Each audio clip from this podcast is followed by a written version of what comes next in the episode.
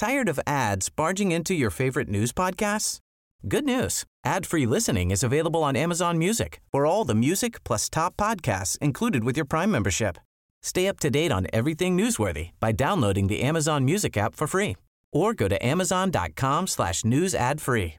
That's amazon.com slash news ad free to catch up on the latest episodes without the ads.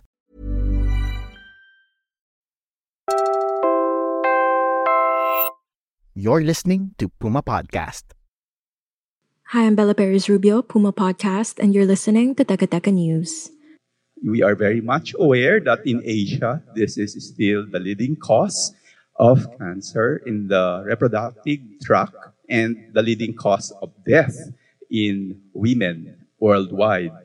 In the Philippines, it is the second leading cause of female cancer and the third leading cause of female cancer death. This January marks the 21st Cervical Cancer Awareness Month. The disease continues to claim thousands of Filipino lives each year. But there's a way to eradicate cervical cancer. In this episode, we revisit a call from experts who say we should be doing more to get it done.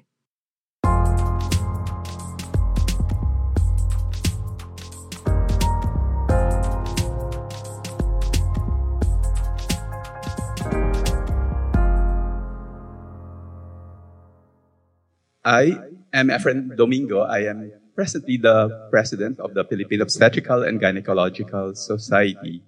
Dr. Domingo was speaking at a forum hosted by the Stratbase Albert Del Rosario Institute. In the Philippine General Hospital where I worked, we met the youngest case. She was a 13 year old with stage 3 cervix cancer and she came to us in uremia and she became a commercial sex worker at the age of six. That's right. Girls as young as 13 are contracting cervical cancer. It's the second leading cause of death for women in this country. It's also a cancer that disproportionately kills women in low and middle income countries. The World Health Organization estimates that 342,000 women died of cervical cancer in 2020. Of these, the WHO says 90% lived in low and middle income countries. Each year, some 8,000 Filipinas are diagnosed, and a little over half that number die. The Department of Health said around 12 women in the Philippines die of cervical cancer each day. But it's not all doom and gloom. There's a vaccine for HPV, the virus transmitted through sexual contact that causes cervical cancer and there's a clear path towards eliminating the disease worldwide. The World Health Organization, the vision is to have a world without cervical cancer. And because of this, they initiated studies from 2020 that determined the incidences in 185 countries. And the target is to achieve a threshold of four out of 100,000 women in many parts of Asia and Latin America. This is a very challenging target, the 90, 70, 90 profile that we have to achieve in screening, vaccination, and treatment. Here's a breakdown of that 90 70 90 target.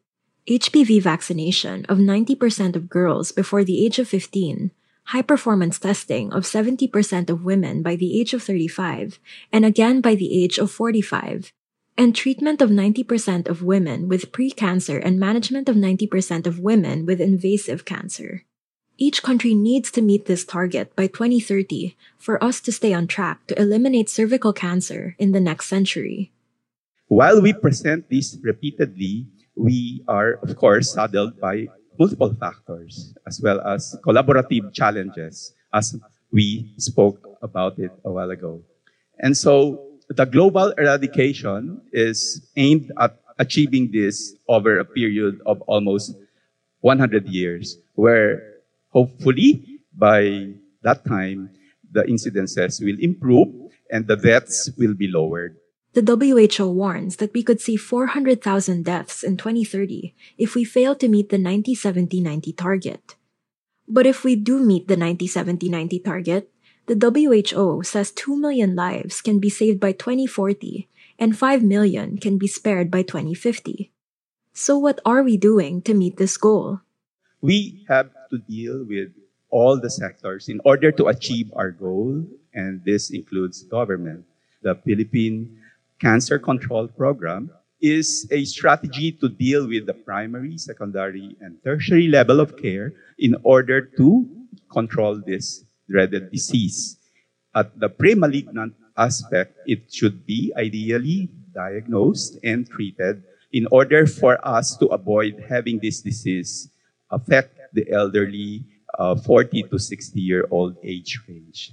So these are the six pillars. We have met this for several years already from epidemiology, education, cancer prevention and early detection, treatment and training, tumor registries, and of course, pain and palliative care. It's a very comprehensive inclusion of all the concerns of an oncologist, but it actually begins right there in the primary care and public health concerns of clinicians. We talk about the roadblocks the Philippine Cancer Control Program faces after a quick break.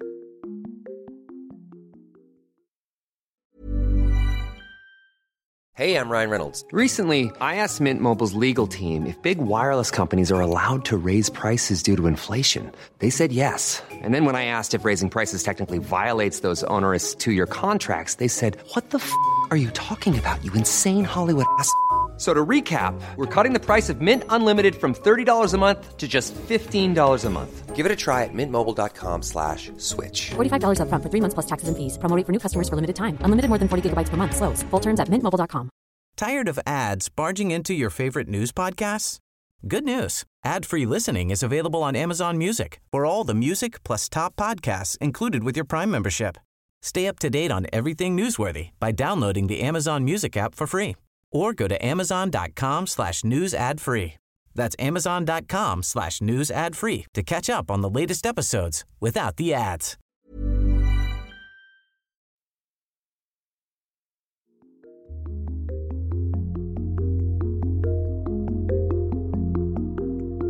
While the plan sounds comprehensive, there are hiccups and shortcomings on the ground. Just take the first step of screening. 2005, we started the cervical cancer screening program. This was an initiative of our Department of Health with a target of having a VIA screening of at least once every five to seven years. So the challenge indeed is to increase the frequency of women being seen in the gynecologic care of a clinician. If only that can be achieved, then it might really create a dent in the stage distribution of this cancer. A visual inspection with acetic, or VIA, is a cost effective way to test for cervical cancer, which is available in local health centers. Another screening tool is a pap smear, which checks cells in the cervix for abnormalities. So the utility of the cervical cancer screening program, unfortunately, is low still in this country. And there is a need to increase budget as well as to convince government to put in more personnel as well as instrumentations necessary to achieve the goal. The, the proportion of women undergoing pap smear, those who had screening or have heard about screening is really very low. And the proportion of urban and rural patients undergoing the care of a clinician or education is, is still lacking. Here's what's keeping women from getting tested. So the utilization of cervical cancer screening becomes a challenge because of these six concerns. Our women are afraid. They are financially handicapped. They are not well educated. They fear ab- about the disease and they are not ready for out of pocket service and vaccination or screening. This is a major roadblock. If you remember WHO's roadmap, by 2030, we should be testing 70% of Filipinas by the age of 35 and again by the age of 45. The objectives, apart from awareness, education, will be to screen and determine, detect the lesions and treat it right there, hoping that the woman is good when she leaves the clinic, and then a very good referral system. And treatment protocols that are encouraged to be well aware in the scope of the generalists as well as the specialists. So as we speak, the objectives are indeed very challenging because it will involve a lot of the sectors in our community. And then there's the vaccine.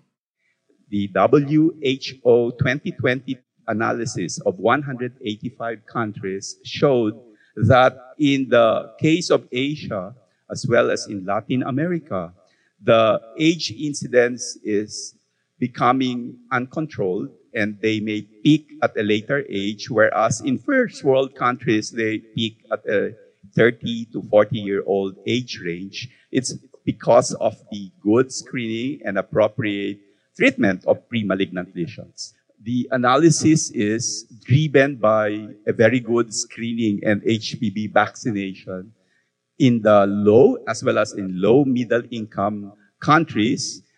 It is important to introduce vaccination early and the target should really be to include it in the community as well as in the school venues. But how do we achieve this?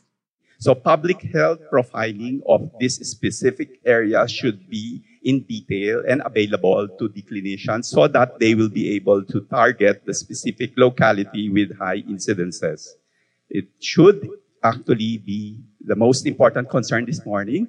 We cannot do it alone as oncologists. We have to collaborate with government, with the public health sector, the community experts, as well as the pain and rehabilitation specialists.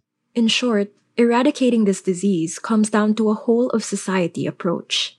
I like to speak also that the level of human development, the HDI, the index of care as well as the availability of resources is the complete image of the difficulty that we have to hurdle in order for us to achieve the control of cervical cancer. It has been realized in the study of the WHO that if the HDI is high, the level of control of this disease will improve. And if we can only include the funding from all available uh, government and non-government agencies, this becomes easily achievable. For this doctor, the cause could not be closer to home. I actually lost my very own mother from cervical cancer. I recall bringing her to, it was still called North General Hospital for radiation, and at Medical Center Manila for radiation. She survived stage 3 cancer and lived 32 years, only for me to become a gynecologic oncologist. I eventually discovered as an oncologist a cancer again from the cervix from the same virus when I was already a consultant. We initiated our best treatment for her, but because of many other factors, when it recurred 32 years later at age 81, she was 49 when she had it, when I was in grade six. We were not any more successful. But we thank our good Lord that she was able to earn for me to become a doctor and a gynecologic oncologist. I speak to you as a student, as a consultant, and as a son of a mother who was diagnosed and died from cervical cancer. We will lose more women if we delay. Children will be uncared for because their mothers die. And that was today's episode of Teka Teka News. Again, I'm Bella Perez Rubio. This episode was edited by Pedoy Blanco.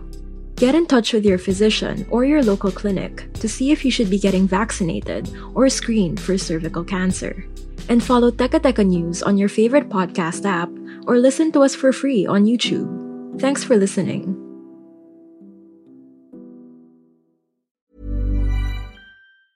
Tired of ads barging into your favorite news podcasts? Good news. Ad-free listening is available on Amazon Music for all the music plus top podcasts included with your Prime membership. Stay up to date on everything newsworthy by downloading the Amazon Music app for free or go to amazon.com slash news ad free. That's amazon.com slash news ad free to catch up on the latest episodes without the ads.